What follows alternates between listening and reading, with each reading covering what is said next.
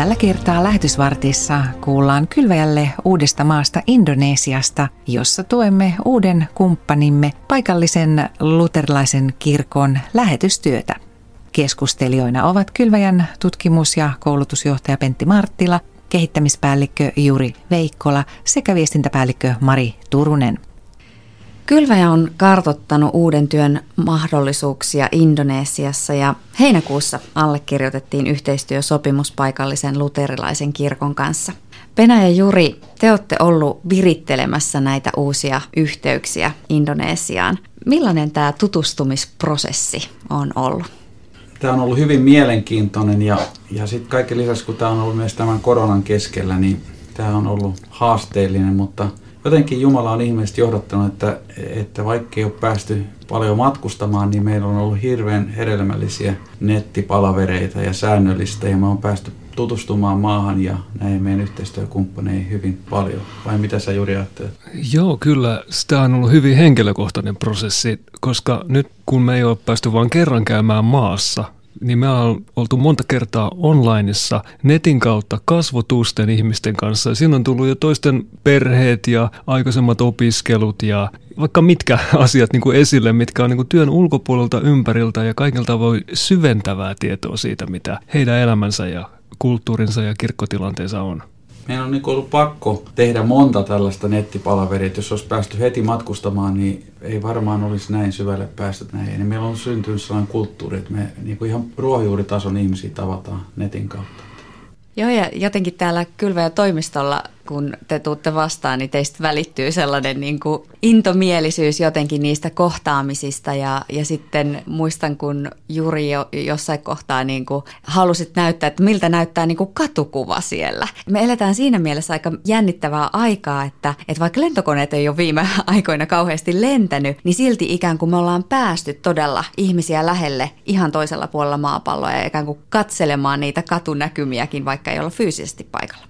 Joo, siis me on tultu jotenkin siitä luettavasta raporttikulttuurista nyt tämmöiseen kanssakäymiseen takas, mikä on ollut niin kuin alkuperäinenkin tapa, miten evankeliumia on viety lähetystyössä. Paavalihan kuitenkin meni itse paikalle ja sinne se käveli ja niin tulla apostolin kyydillä. No, no nyt meillä on tämä apostolin kyyti on vähän erityyppinen, on tämä bittiavaruuden kautta, niin lähestytään toistemme kanssa kasvotusten ja tämä on tuonut sen ihan uuden lisän ja tämä on ihan näitä sanotaan viimeisen kahden vuoden aikana tapahtunut muutos koko tähän työhön ja me on sitten aloitettu näiden uusien yhteyksien kanssa just pelkästään tätä kautta nyt kun me puhutaan Indonesiasta, niin kyllä se on hyvin kiehtova maa ja, ja ympäristö ja kaikki niin kuin aloittaa uutta. Et siellä on niin valtavasti kaikenlaista. Että. Joo, siis Indonesiahan on väkimäärältään maailman suurin tämmöinen islamilainen maa, mutta että miten te tosiaan kuvailisit tätä maata? Joo, Indonesia on Kaakkois-Aasian suurin maa ja yli 270 miljoonaa ja suurin muslimimaa ja pinta-alaltaan valtava laidasta laitaan on, on oli 5000 kilometriä ja sitten etelästä pohjoiseenkin on, on melkein 2000 kilometriä. Valtavasti kieliä, uskontoja ja kaikkea, vai mitä Juri? Niin, niin, eli jos laitat nyt sen vaikka Indonesian kartan, pisteisit sen oikeassa koossa Yhdysvaltojen kartan päälle. Et se menee sieltä ihan idästä länteen, se on täysin siis saman kokoinen leveydeltään. Ihan tosi? Kyllä, kyllä. Wow, toi oli niinku hieno rinnastus ja avaa todella sitä. Tiesin, että on iso, mutta en ollut ymmärtänyt, että noin iso. Joo, ja se on monessa eri saaressa, niin se kulttuurierotkin niiden välillä rupeaa sitten olemaan aika pitkät. Eli mm. nyt puhutaan siis todella suuresta kansasta, ja jossa on hyvin voimakas kulttuurikin muotoutunut tämän uskonnollisuuden myötä. Miten te kuvaisitte ihmisiä? Perusluonne on kyllä sellainen ystävällinen ja huumorin tajunen ja kun me on näitä uutta työtä rakennettu, niin siinä on tämä vahvistunut. Että lämpimiä, sydämellisiä, perhekeskeisiä.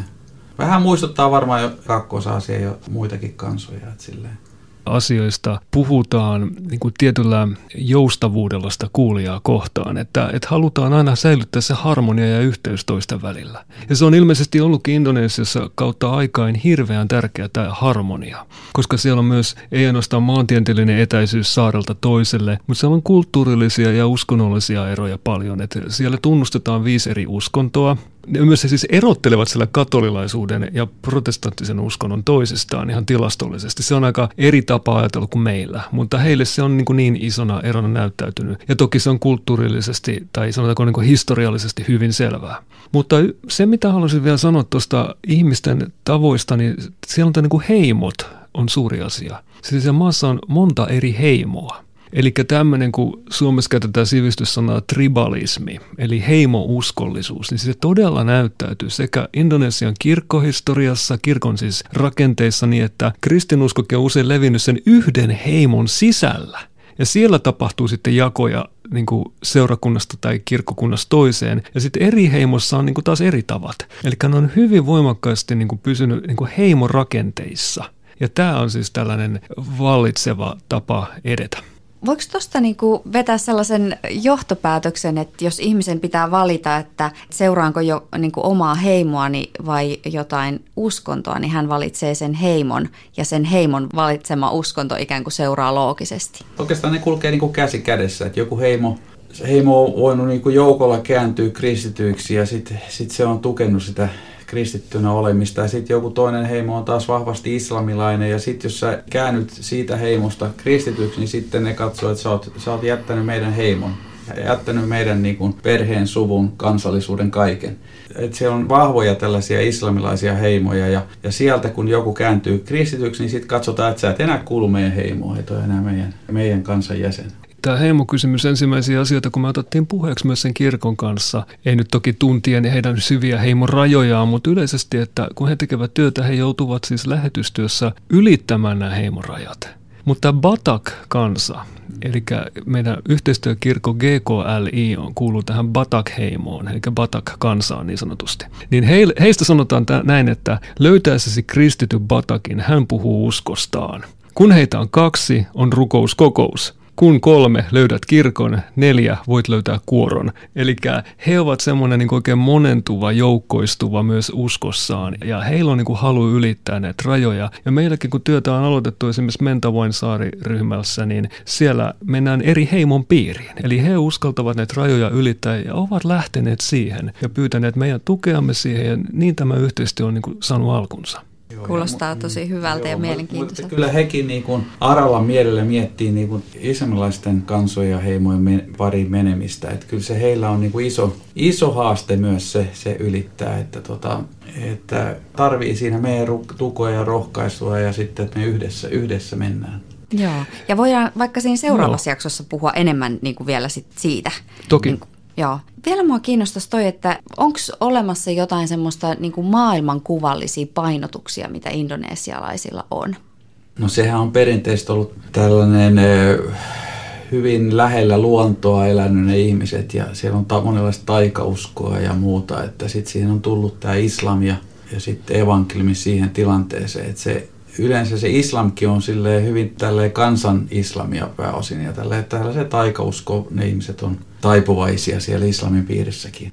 Meille antoi siellä Indonesiassa asunut työn ystäväni paljon tietoa siitä, mitä se on se heidän tapansa ajatella, niin nimenomaan tämä Batak-heimo on esimerkiksi tunnettu siitä, että he ovat suorapuheisia – ja nyt kun me ollaan oltu kokouksissa, niin eihän ne nyt penä niin hirveän suorapuheisia ollut, että he ovat hyvin kainoja, mutta paikallisesti he ovat kuulemma erittäin suorapuheisia. Että siellä on tapana vielä todella siis näköjään kansallisesti puhua paljon vähemmän, mitä he puhuvat. Mm, ehkä, okay. niin, ehkä se korostuu siinä Indonesian ja muiden kansojen parissa. Et, et sitten kun on suomalainen suorapuheinen, niin sitten ne ei ole niin suorapuheisia. Ehkä me suomalaiset niin. ollaan, ollaan suorapuheisempi kuin ymmärretäänkään. Mennään asia heti.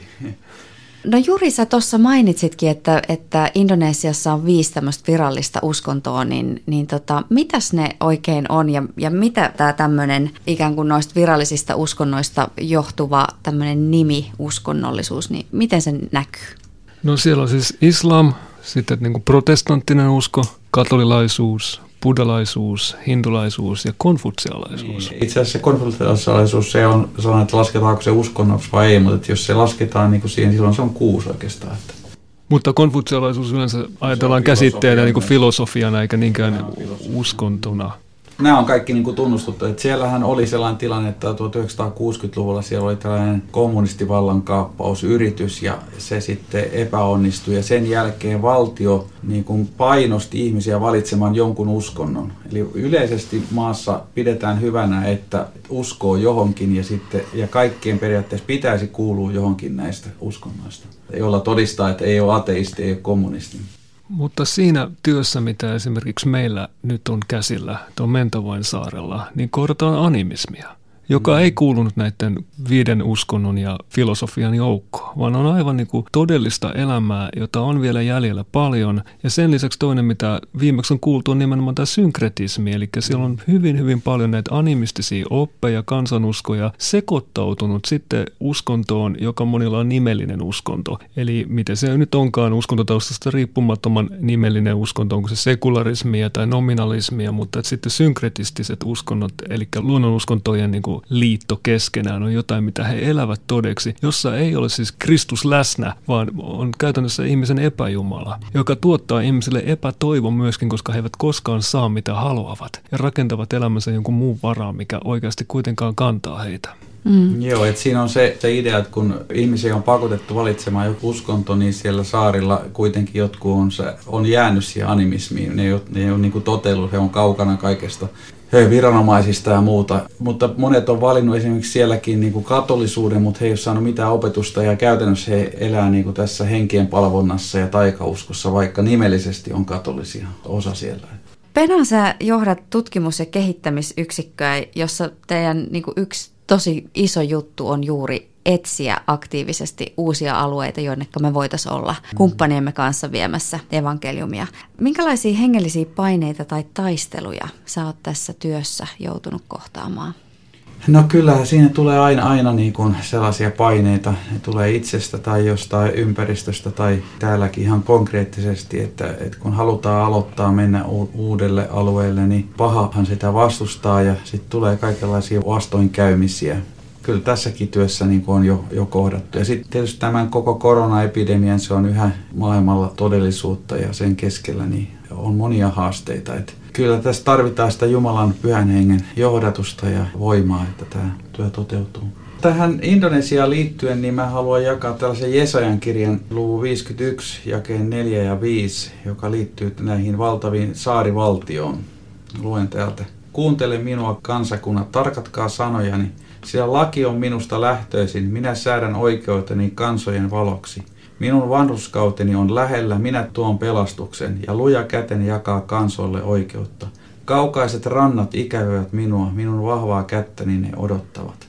Eli erityisesti tämä Jumalan jo vanhassa testamentissa luvattu pelastus, joka on tarkoitettu kaikille. Eli Indonesian kaukaiset rannat ikävöivät Jumalaa minun vahvaa kättäni odottavat. Eli siellä on ihmisiä, jotka ei koskaan kuulu evankeliumia ja ne, ne janoaa niin kuin saada yhteyttä elävään Jumalaan. Pois taikauskosta ja pois islamista, joka ei tuo todellista vapautta. Tuo Indonesian työ todella lähti sieltä saarilta liikkeelle. Siis Indonesian saarivaltio, mistä ensinnä niin kuin kaukaisemmat saaret oli ne, jotka ensimmäiseksi vastaanotti kristinuskon. Tämä, mitä Pena jaoit, niin oli kyllä ihan todella totta Indonesian kohdalla. Kaukaiset saaret otti kyytiin. Hainanilta, sieltä Hongkongin lähettyviltä tuli ensimmäiset laivat, jotka oli seilannut sieltä ensi Egyptin puolelta sinne asti. Nestorialaiset aikanaan 600-luvulla lähti viemään tämän evankeliumin sanan. Siihen aikaan tietenkin oli vain katolinen kirkko ja heiltä tämä nestorialaisuus, joka oli alun perin lähtöisin itse asiassa Mesopotamiasta, eli tiedätkö mikä se on? Se on Meso ja Potamia, se on kaksoisvirta, eli se on Irak. Lähti sieltä liikkeelle. Mistä se Irak sai sitten se oman kristillisen uskonsa aikanaan, niin se sai semmoiselta mieltä kuin Joona. Joonahan lähti sinne. Joona lähti Niiniveen, joka on Mosul. Ja se tapahtui sillä tavalla, että Joona sai kutsun lähteä viemään sitä evankeliumia Niiniveen. Hän otti laivan jonnekin aivan muualle, vastusti sitä Herran kutsua. Ja no kun tuli se myrsky, muistatteko, kun Jumala otti kiinni Joonaa sen myrskyn kautta ja, ja kaikki oli peloissa, niin sanotaan näin Joonan kirjan ekasluvuus viidennes jakeessa, että Joona oli mennyt alas laivan uumeniin ja pannut maata. Siellä hän nyt nukkui syvässä unessa. Ja mä jotenkin niin kuin ajattelen, että hän siis kieltäytyi lähteä liikkeelle, sitten hän nukkuu. hän jotenkin niin kuin elää tietämättömyyden tilassa, paetessaan sitä tilannetta ja syvässä unessa. Ja jotenkin meitä itseämme, että miten näiden saavuttamattomien kansojen suhteen me joskus nukutaan. Ja se ei välttämättä joudu samasta, että me olisi kutsukaan annettu, mutta me nukutaan, kun me ei tiedetä. Ja se täytyy joskus, että joku tulee ravistelee hereille ja kysyy, että kuka sä oot ja mitä sä teet. Ja tässä mielessä mä ajattelen, että nämä tarpeet, mitkä siellä on, niin niistä on hyvä puhua. Se, että Joona sai uuden alun, niin se on jännä juttu. Siis joskus tämä niin kuin, ja oikeastaan ainakin, niin Jumalan valtakunnan työhön ja osallisuuteen tästä kristillisestä työstä ja lähetystyöstä tullaan oman elämän läpi.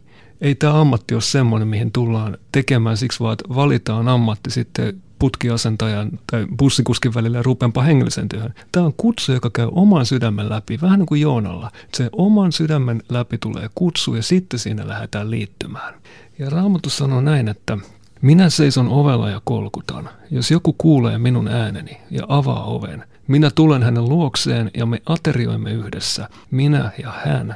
Ja tämä kutsu oli siis Jeesuksen kutsu koskee meitä ihmisiä. Kun me sanotaan Jeesukselle kyllä, vastaanotamme Jeesuksen, niin Jeesus tulee mukaan.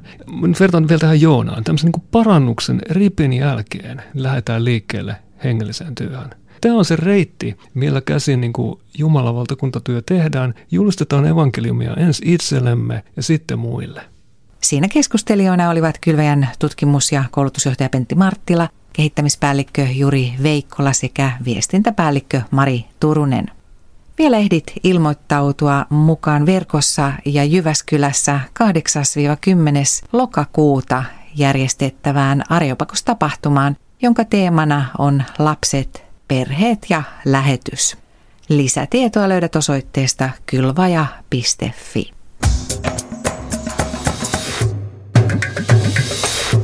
Kylvaja.fi